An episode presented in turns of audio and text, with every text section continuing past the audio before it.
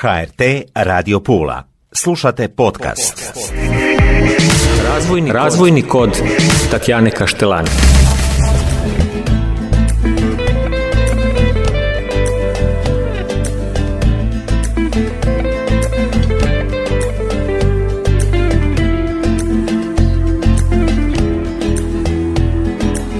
Dobro mi došle poštovane slušateljice i slušatelji, ja sam Tatjana Kaštelan, a moj je gost načelnik civilne zaštite Istarske županije i županijski vatrogasni zapovjednik gospodin Dino Kozlevac. Dobro mi došli. E, dobar dan, dobro vas našao, pozdrav vama i slušateljima koji nas slušaju. Kako ste? Da, relativno dobro. Kad mislim na relativno dobro, s obzirom da je situacija relativno i povoljna, Da. spremni, čekamo bilo kakav problem, nadam se da ga neće biti, po zakonu vjerojatnosti hoće, ali smo spremni. Spremni ste i tekako sustav civilne zaštite, odnosno vatrogasni sustav Istarske županije.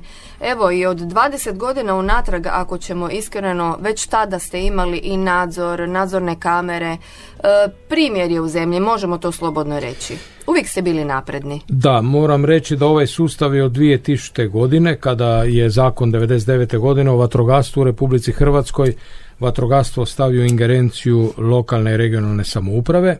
To je 2000. godine kad smo započeli sa ovim ustrojem i taj ustroj, evo ga danas mogu reći da je u potpunosti opravdao e, očekivanja, da sve ono što smo isplanirali isto tako je opravdalo očekivanja. Moram samo tri riječi podsjetiti da 2000. godine vatrogastvo je bilo, ajmo reći, devastirano, to je znači završile su ratne godine, dobrovoljno vatrogastvo gotovo pa ga nije ni bilo osim nekoliko dobrovoljnih vatrogasnih društva u Istri koji su opstali. Javne vatrogasne postrojbe su bile i tehnički i organizacijski u dosta lošem stanju i započela je pomalo nadogradnja sustava. Mi smo od početka znali kakav bi sustav trebao biti u Istri. To je donijelo do toga da su sve jedinice lokalne samouprave osnivači svojih ustanova, sedam javnih vatrogasnih postrojba, da su sve jedinice lokalne samouprave u Istri osnivači područnih vatrogasnih zajednica kao više razine i da je na razini vatrogasne zajednice, odnosno na razini Istarske županije ustrojena vatrogasna zajednica Istarske županije. Evo, taksativno u tom periodu smo imali dva programa nabave vozila, obnovili smo vozni park, danas smo u razini europskih zemalja, Organizacijski su se ljudi školovali, znači visoko, školova, visoko školovanje kadrova 2000 ih nije bilo. E, kolektivni ugovori su potpisani sa sindikatom, znači rješavana su i materijalne statusna prava i sve je to evo donijelo da imamo organizaciju koju imamo. Započeli smo se baviti vatrogastvom na moru. U mnogim stvarima smo bili pioniri i ono što je bitno reći da smo cijeli sustav civilne zaštite u okviru domovinske sigurnosti naslonili na vatrogastvo. Dakle, danas na razini e, svi zapovjednici u Istri su načelnici stožera civilne zaštite. E, Zašto na vatrogastvo? Jer je ono operativna snaga najbrojnije na području županije. E, Uz tih sedam javnih vatrogasnih postrojbi organizirano je 34 dobrovoljna vatrogasna društva. To je gotovo 1050 operativnih vatrogasaca u sustavu i to je danas respektabilna snaga onako kako je planirana, kakve su potrebe županije, znači sa ljudima iz Hrvatskih šuma i imamo nešto sezonskih vatrogasaca, ukupno 1300 ljudi u sustavu sa preko 230 vatrogasnih vozila svih vrsta. To predstavlja garanciju građanima Istre da ćemo na svaki mogući problem imati odgovor i imamo ga. Koliko ćemo biti uspješni ne ovisi uvijek o nama, o mnogim faktorima.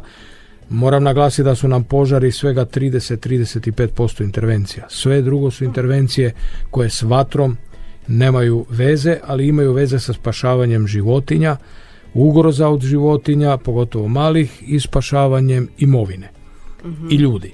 E, to znači taj cijeli sustav koji imamo uspostavljen s obzirom da u Istri podatak je javan da je gotovo 500 tisuća turista, znači gostiju. E, oni imaju istu razinu zaštite mnogi kao što imaju u svojim zemljama. Ne, imaju istu razinu svi, a mnogi imaju i bolju nego što imaju kod sebe dok su kod nas na godišnjem odmoru. Evo, to je taj sustav.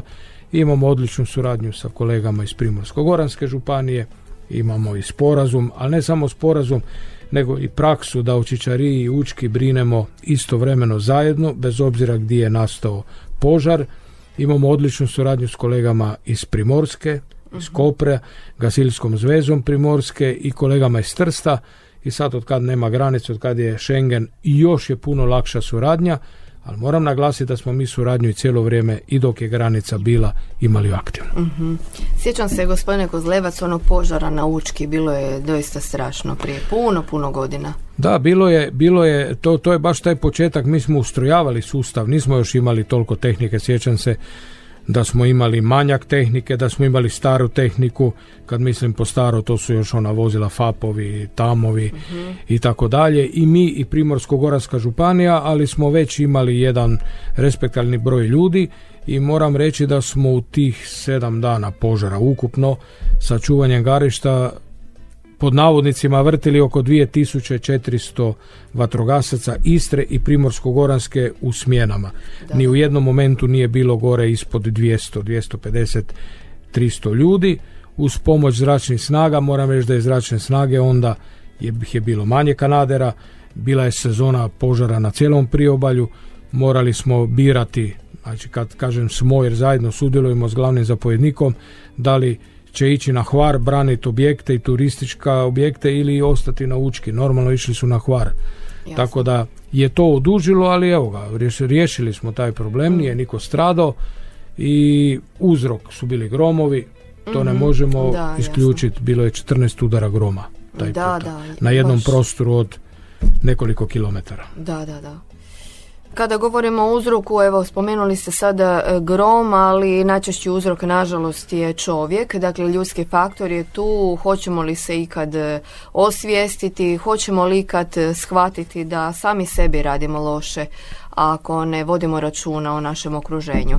Tu je ponašanje općenito svakog pojedinca, tu je evo rekli smo i zemljište oko nas, odnosno trava, sve skupa je dio kulture, odnosno naš profil. Da, gledajte, što se tiče požara otvorenog prostora, oni su počeli negdje početkom 60. godina. Do onda su bili nepoznanica, a to se bilo riješilo nakon egzodusa i odlaska ljudi. Egzodus ljudi koji su odlazili u Italiju, ali egzodus koji su se ljudi spuštali iz e, srednje Istre, Čičarije na priobalje, na more. I sela su bila depopulazirana, ostalo staro stanovništvo, zapustili su ljudi šumske. Šume su se u Istri tradicionalno kosile, nije bilo njiva i ljudi su kosili i skupljali znači travu u šumama i lišće. I šume su bile ko park. Međutim, malo po malo površine su zapuštene, počele za, se zapuštati i poljoprivredne površine i počeli su požari. Ljudi su počeli paliti iz jednog razloga da očiste. Drugi dio koji ne možete isključiti to je taj zločesti dio ljudi koji pale iz nekog x razloga i dok ga ne uhvatite dok ne znate razlog, ali recimo on se ide svetit nekome pojedincu, sistemu, državi, svašta imate razloga razno raznih i onda imate piromana, njih je najmanje. Jer to ljudi e, brkaju pojam piroman se upotrebljava kogod je nešto zapalio on je piroman. Ne, on ima svoj razlog. Piromanija je bolest. To je bolest, to znaju bolje liječnici. To je bolest koja se liječi ili je neizlječiva i to je osoba koja uživa gledat vatru, uživa, doživljava znači zadovoljstvo i to je teško ga, e, teško ga je izliječiti kažu doktori, a možda ga je više puta i teško naći jer u pravilu on sudjeluje uz vatru i u pravilu sudjeluje čak i u gašenju požara. I onda ga je teško otkriti, ali otkriveni su više puta piromani i treća, treći razlog je aljkavost, nebriga, znači bacamo smeće, ja se nadam sve manje, smeće kad se radi o organskim tvarima, one su sklone samo zapaljenju na ovim visokim temperaturama, staklo, boce i tako dalje. E, ono što e, moram reći da je kultura i disciplina uspoređujem sa podacima drugih županija u Istri, mi izdamo negdje oko 17 tisuća u prosjeku od 16 do 18 tisuća dozvola ljudi koji su se javili vatrogasnoj postrojbi da će spaljivati smeće, otpadak, komadić oko vrta i tako dalje. E, to je jako bitno da su se javili. Na prstima dve ruke zna pobjeći tim ljudima. ali oni oba odmah obavijeste, počnu gasiti mi nismo praktički već dve, tri godine imali ni jedan ozbiljni požar da je nastao toga. Problem su ovaj razlozi tih koji neće napraviti dozvolu i ja bih rekao više aljkavosti ni nema toliko koliko ima onda neke namjere koje je teško dokučiti. Jedna zločesta osoba može izazvati požare danima, da izaziva požare i gdje se sustav napreže, troši i tako dalje dok se ga ne uhvati. Zato je vrlo bitno da sve informacije podijelimo sa unutarnjim poslovima i to i radimo i da se sve skupa e, snimi dobro što se događa u prostoru da bi uspjeli dok ga ne uhvatimo nema mhm. sreće. To je taj ja bih rekao jedan postotak jako mali dio ljudi ali ljudi koji izazivaju jako velike probleme. Pa tako smo, čini mi se, a vi ćete me ispraviti, imali prošli godina. Je li tako situacija? Ima, bilo je situacija, znam da, da su neki otkriveni, kažnjeni, imate situacija, moram reći, tehničkih razloga. Mhm. situacija kad su olujni vjetrovi, kada dolazi do iskrenja sada sa vodova električnih gdje zna pasti žica, zapaliti. Prema tome ima raznih, evo jedan dan se zapalio jedan kvad, koje je 100 metara zapalio trave i tako dalje.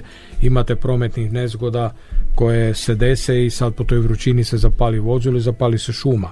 Dakle, ima tu raznih razloga, ali je čovjek i otvorena vatra uvijek taj najbitniji. Apeliramo na disciplinu, sada je zabranjeno spaljivanje, bilo čega. Imaju svi vremena od prvog 11. E, do kraja petog mjeseca dovoljno vremena da pale sve ono što trebaju. Sad ovaj, ovih par mjeseci se moramo strpiti. Molim ljude kad vide neki dim, bilo gdje u prostoru, bilo kakav dim, da odmah jave na 193 ili 112 ili 194. Nećemo se ljutiti ako dobijemo i stotinu dojava, jer nam je cijeli sustav u Istri se zasniva na brzoj dojavi, ranoj dojavi, brzoj intervenciji sa odgovarajućim snagama ljudstva i tehnike. To je mhm. ključ uspjeha. Jasno. Velike su promjene oscilacije, evo toplinski val, pa onda dođe nevera. Koliko je tu gašenje vatre, toliko je i gašenje, odnosno onih problema do kojih dovode velike, da tako kažem, nevere. I na to ljudi trebaju biti svjesni i trebamo osvijestiti da moramo o svom okruženju voditi računa. Pa kao što slušamo medicinsku djelatnost, znači ljudi sa raznih razina upozoravaju ljude na toplinski val. Upozoravaju ga prvenstveno iz zdravstvenih razloga, mm. ali upozoravamo i mi i Hrvatska vatrogasna zajednica i vatrogasci da vode računa ljudi da ne rade neku radnju koja je opasna gdje dolazi do iskrenja ili otvorene vatre jer se vrlo lako može prenijeti u prostor, ne samo u prostor, objekat i tako dalje. Mhm. E, primjer, iskrenje, varenje, ljudi idu sada raditi, brusiti ili ne znam što i zna se desiti kad ljudi to rade blizu gorivog materijala, trave da zna pobjeći ili objektu. Tako da mhm. apeliram na ljude da sad niš ne rade. Mhm. E onda nevrijeme. Nevrijeme je druga. Evo ga, meteorolozi su o problemu. Vidim, teško je precizno više odrediti i snagu i perioda i vremena i tako dalje, međutim e, vremensko ne, vremenska nepogoda isto je opasno za ljude. Pozivam ljude da kad je vrijeme i prate da večeras govorim na pamet od 10 do sutra ujutro će biti nevreme ili tokom dana da taj period se sklone u objekte, da ne izlaze van bez potrebe osim oni koji moraju raditi. Da ne parkiraju automobile na opasnim mjestima ispod stabla, da ne parkiraju na šahtovima za vodu i tako dalje, jer će otežati rješavanje problema, odnosno izazvat će si problem ako im se ošteti automobil, padne grana ili stablo. Dakle, to su sve radnje koje svaki pojedinac može napraviti, da svoje otvore na kući zatvori, da sve provjeri i tako dalje i time će zaštiti svoju imovinu i sebe. Evo ga, to apeliram na ljude u tom periodu, olakšat će ako i dođe do problema rad svih službi i djelatnosti. Ono što želim naglasiti da su to sve problemi kojima će se baviti vatrogastvo i sustav zaštite. Da li je to su požari, da li će to biti vremenske nepogode i kakve, prema tome izmjenjuju se nama rade problem jedno i drugi što se tiče službe, ali mi smo zato osposobljeni, opremljeni i educirani da se borimo protiv toga i da zaštitimo ljude i imovinu. Ono što ste uvijek ukazivali što je jako važno i prilikom planiranja kuća, a to je u stvari blizina stabala oko kuće. Dakle, treba voditi računa o planiranju okućnice, odnosno okruženja u kojemu živimo. Stabla da, ali opet sigurno postoje neki zakoni. Treba nam pripaziti na sigurnost. Da, gledajte, dakle tu, tu su bitni projektanti, svi oni koji sudjeluju u planiranju prostora, u davanju odnosno dozvola za bilo kakvo građenje u mm. prostoru, svi oni koji omogućavaju znači bilo kakve ili intervencije ili gradnju prostora do zeleni površine i tako dalje, puteva i svega. Propisi su jasni, protupožarni propisi i oni su jasni i mislim da se u posljednjih godina dosta poštuju kod izgradnje. E, znamo periode gdje, gdje je bilo to malo više, malo manje, ali propisi su jasni, oni se poštuju. Problem je izgradnje koje nisu bile legalne. Dakle, ilegalna gradnja je problem gdje vi danas imate kuću koju je neko napravio u kanalu koji služi za ozod vode, pa sad je problema sa e, ugrožavanjem objekta i tako dalje. Tom objektu se pristupa kao bilo kojem legalnom objektu.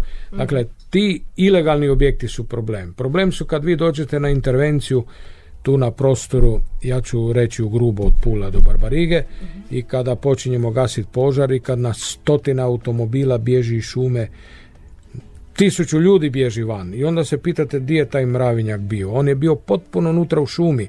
Ljudi su napravili si objekte, kampiraju, budu po ljeti unutra. Kad dođe požar nema se više vremena. Ili bježiš, spašava život i to izađe masa ljudi vani. Onda se moramo tome posvetiti jer gledajte, moramo zaštiti svaki život i onda umjesto da se posvetimo taktičkom gašenju požara, da ga što prije riješimo, moramo se posvetiti tičenju objekta, automobila, ljudi i onda nam požar zna trajati više sati, izgoriti na desetine hektara koje smo prije već mogli zaustaviti. Nažalost, to nam je stanje u prostoru i ovo što govorimo o tim ilegalnim gradnjama i objektima, tu je problem i što se tiče protupožarne e, zaštite, odnosno problem kad nastane požar.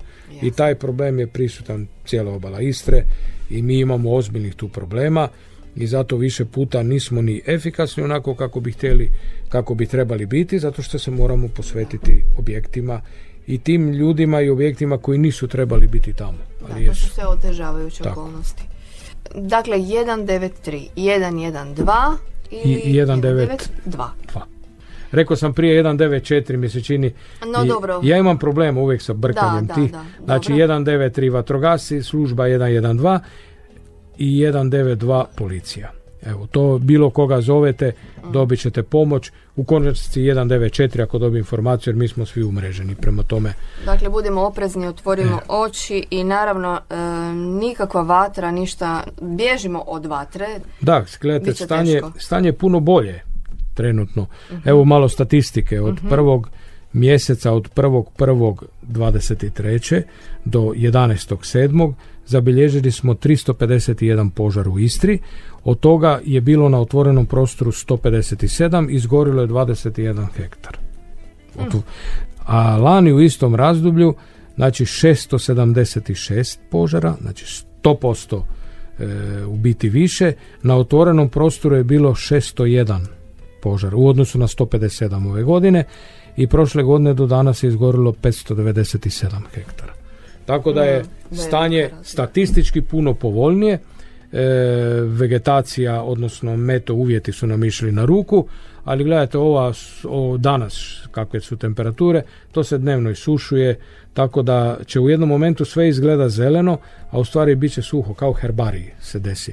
Znači ne stigne požutit koliko se naglo osuši i ostane zeleno, ali suho i gori. Tako da pozivam ljude na maksimalni oprez i neka nam dojave što god primijete u prostoru, što prije. Gospodine Kozlevac, moram vas pitati, jeste li se uspjeli odmoriti malo od korone i od svih onih, sad pre blaga je riječ izazova, jer doista evo čestitke na svemu što ste učinili s vašim eh, timom, jako, jako teški, teške godine su iza nas. Da, gledajte, ja sam se cijeli život educirao to što radim danas. I nažalost, ja sam mislio da neću se nikad baviti nekim problemima, recimo zarazne bolesti, epidemije i tako dalje. Evo ga, pred kraj radnog vijeka sam, smo se bavili s time. Moram reći da zahvaljujući sustavu koji imamo u Istri, kompletnom sustavu i vatrogastva, policija, zdravstvo, tu je Zavod za javno zdravstvo, znači e, Crveni križ, domovi zdravlja, primarna zaštita, znači naše bolnice, uključujući bolnicu u Rovinju, e, to je sve dobro organizirano, ja ću reći jako dobro organizirano. Probleme koje svaka djelatnost ima u redovnom djelovanju su prisutni, svako ih ima, ali kad se radilo o izvanrednim situacijama i djelovanju u izvanrednoj situaciji kao što je bila korona, svi su radili, ja sam to volio reći, mogu reći odgovorno i meritorno kao švicarski sat. Znači nije Dino Kozlevac bio liječnik, doktor i tako dalje, što su znali neki reći, oni se razumiju sve. Ne.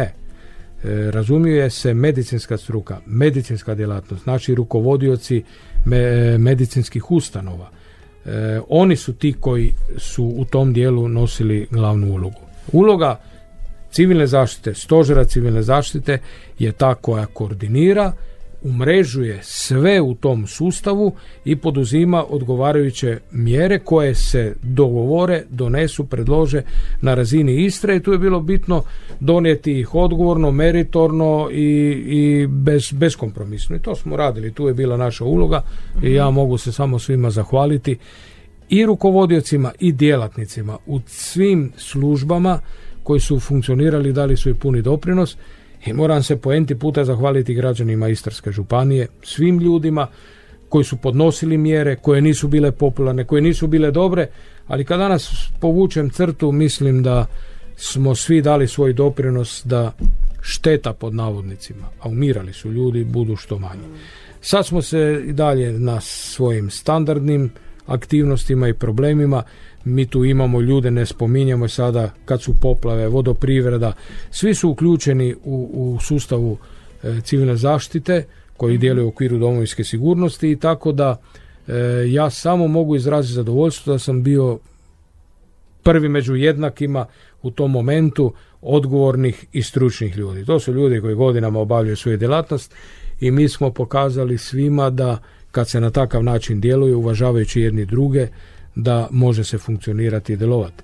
Uloga medija, ja moram istaknuti medije u Istri koji su dali svoj puni doprinos jer je informiranje ljudi jedna od bitnih odrednica i djelatnosti u civilnoj zaštiti i zahvaljujem se i vašem mediju i vama osobno i svim kolegama na svemu onome što su radili da prenesu informacije što prije i što vjerodostojnije informacije na način da smirujemo ljude, da ne izazivamo paniku i tako dalje. Panika je sastavni dio posla koji nas prati u svim opasnostima. Znači, i moram naglasiti jednu stvar koju su mi od početka sam učio, da se svi ljudi boje. Svi imaju strah. I ja, bojim se. Nije mi svejedno, ali zato se educiramo i upoznajemo se s opasnošću da taj strah zatomimo, smanjimo i tako dalje. Mi koji se s time bavimo smo zaduženi da djelujemo da prema ljudima bude što manje straha, a ljudi će imati manje straha ako nam vjeruju. Mislim da smo pokušali biti vjerodostojni i evo to bi zahvalio se svima još jedanput. Da li sam se odmorio? Gledajte, ja jednostavno radim taj posao već desetljećima i radim sa dobrim ljudima. U tom sustavu niko nije natjeran raditi. Znači u vatrogastvu su ljudi došli jer hoće doći. To su vam ljudi koji hoće pomoći, znači koji imaju potrebu pomoć, koji imaju potrebu na veze, mora biti malo adrenalina, koji vole pomoć i riskiraju svoje zdravlje i život. Znamo da, evo, prošle godine je poginuo kolega i s tim ljudima je užitak radite, ja samo mogu biti, evo ga, izrazi zadovoljstvo da sam s takvim ljudima radim, sa zapovjednicima, sa našim vatrogascima, profesionalnim dobrovoljnima i svim ostalima koji se uključuju tu u sustav od Hrvatskih šuma i građana koji su pozvani da štite svoje objekte.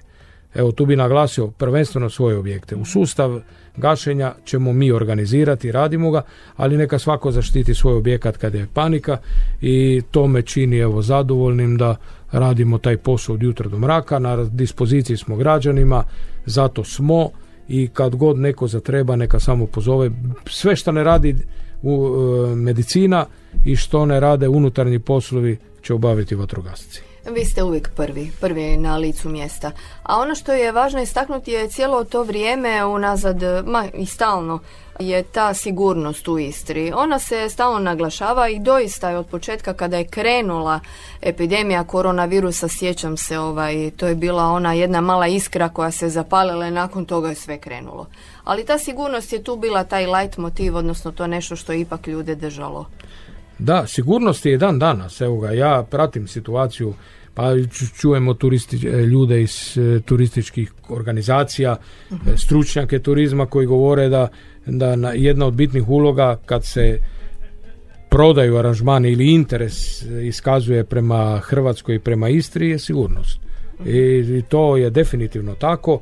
E, ako vidite da i ovo što sam sve govorio, taj cijeli sustav, moram reći da su velike iskorake napravile sve priobalne županije u Hrvatskoj i da vatrogastvo Hrvatske, od kad je Hrvatska vatrogasna zajednica državno tijelo, znači od kada smo dobili škare i platno, da se organiziramo sami, da nemamo tutora. Uvijek smo imali nekog tutora u organizaciji, da li su to bilo obrana, unutarnji poslovi, mhm. državna uprava, zaštitu spašavanje. Sada imamo Hrvatsku vatrogasnu zajednicu, glavni zapovjednik, on je državni tajnik, odgovara premijeru, mi svi njemu i tako dalje i sada je sustav puno protočniji. Još ga moramo rihtati, još ga radimo jer je bila korona pa nismo uspjeli uskladiti, to je baš palo sad 20. 21. 22. i ono što ću naglasiti, primanja vatrogasaca. Tu ću moliti sve, vidimo da su primanja, svi traže veća primanja. Moram reći da i moram se zahvaliti, nisam ju spomenuo, jesam na početku lokalnoj samoupravi. Znači svim općinama, svim gradovima, načelnicima, gradonačelnicima, svih ovih 23 godine i župani i županima na onome što čine u suportu i vatrogastva, zato što su oni dakle i financijski i organizacijski podržavaju cijeli taj sustav i mi smo u funkciji znači tih jedinica lokalne regionalne samouprave i građana Istre. E, tu e, moram reći da smo imali maksimalno razumijevanje do sada nekad malo više nekad malo manje ali moramo u budućnosti voditi uvijek računa da te ljude koji daju svoj život i riskiraju zdravlje i život da ih i adekvatno nagradimo. Pogotovo e, ljude, recimo dobrovni vatrogasci, njega niko ne tjera, on nije plaćen. Prema tome, za razliku od susjeda koje kući, on je išao noćas spašavati ljude imovinu i može glavu izgubiti ili se oboliti. Prema tome, uz ovo veliko razumijevanje koje imamo do sada, uvjeren sam da ćemo ga imati i dalje i da uvijek to ne smijemo smetnuti suma, da te ljude treba e, pogotovo za javne vatrogasne postrojbe adekvatno nagradi, da imaju adekvatnu plaću, da znaju zašto riskiraju između ostalog svoje zdravlje i život. Jasno. Gospodine Kozlebac, hvala vam najljepša na svemu.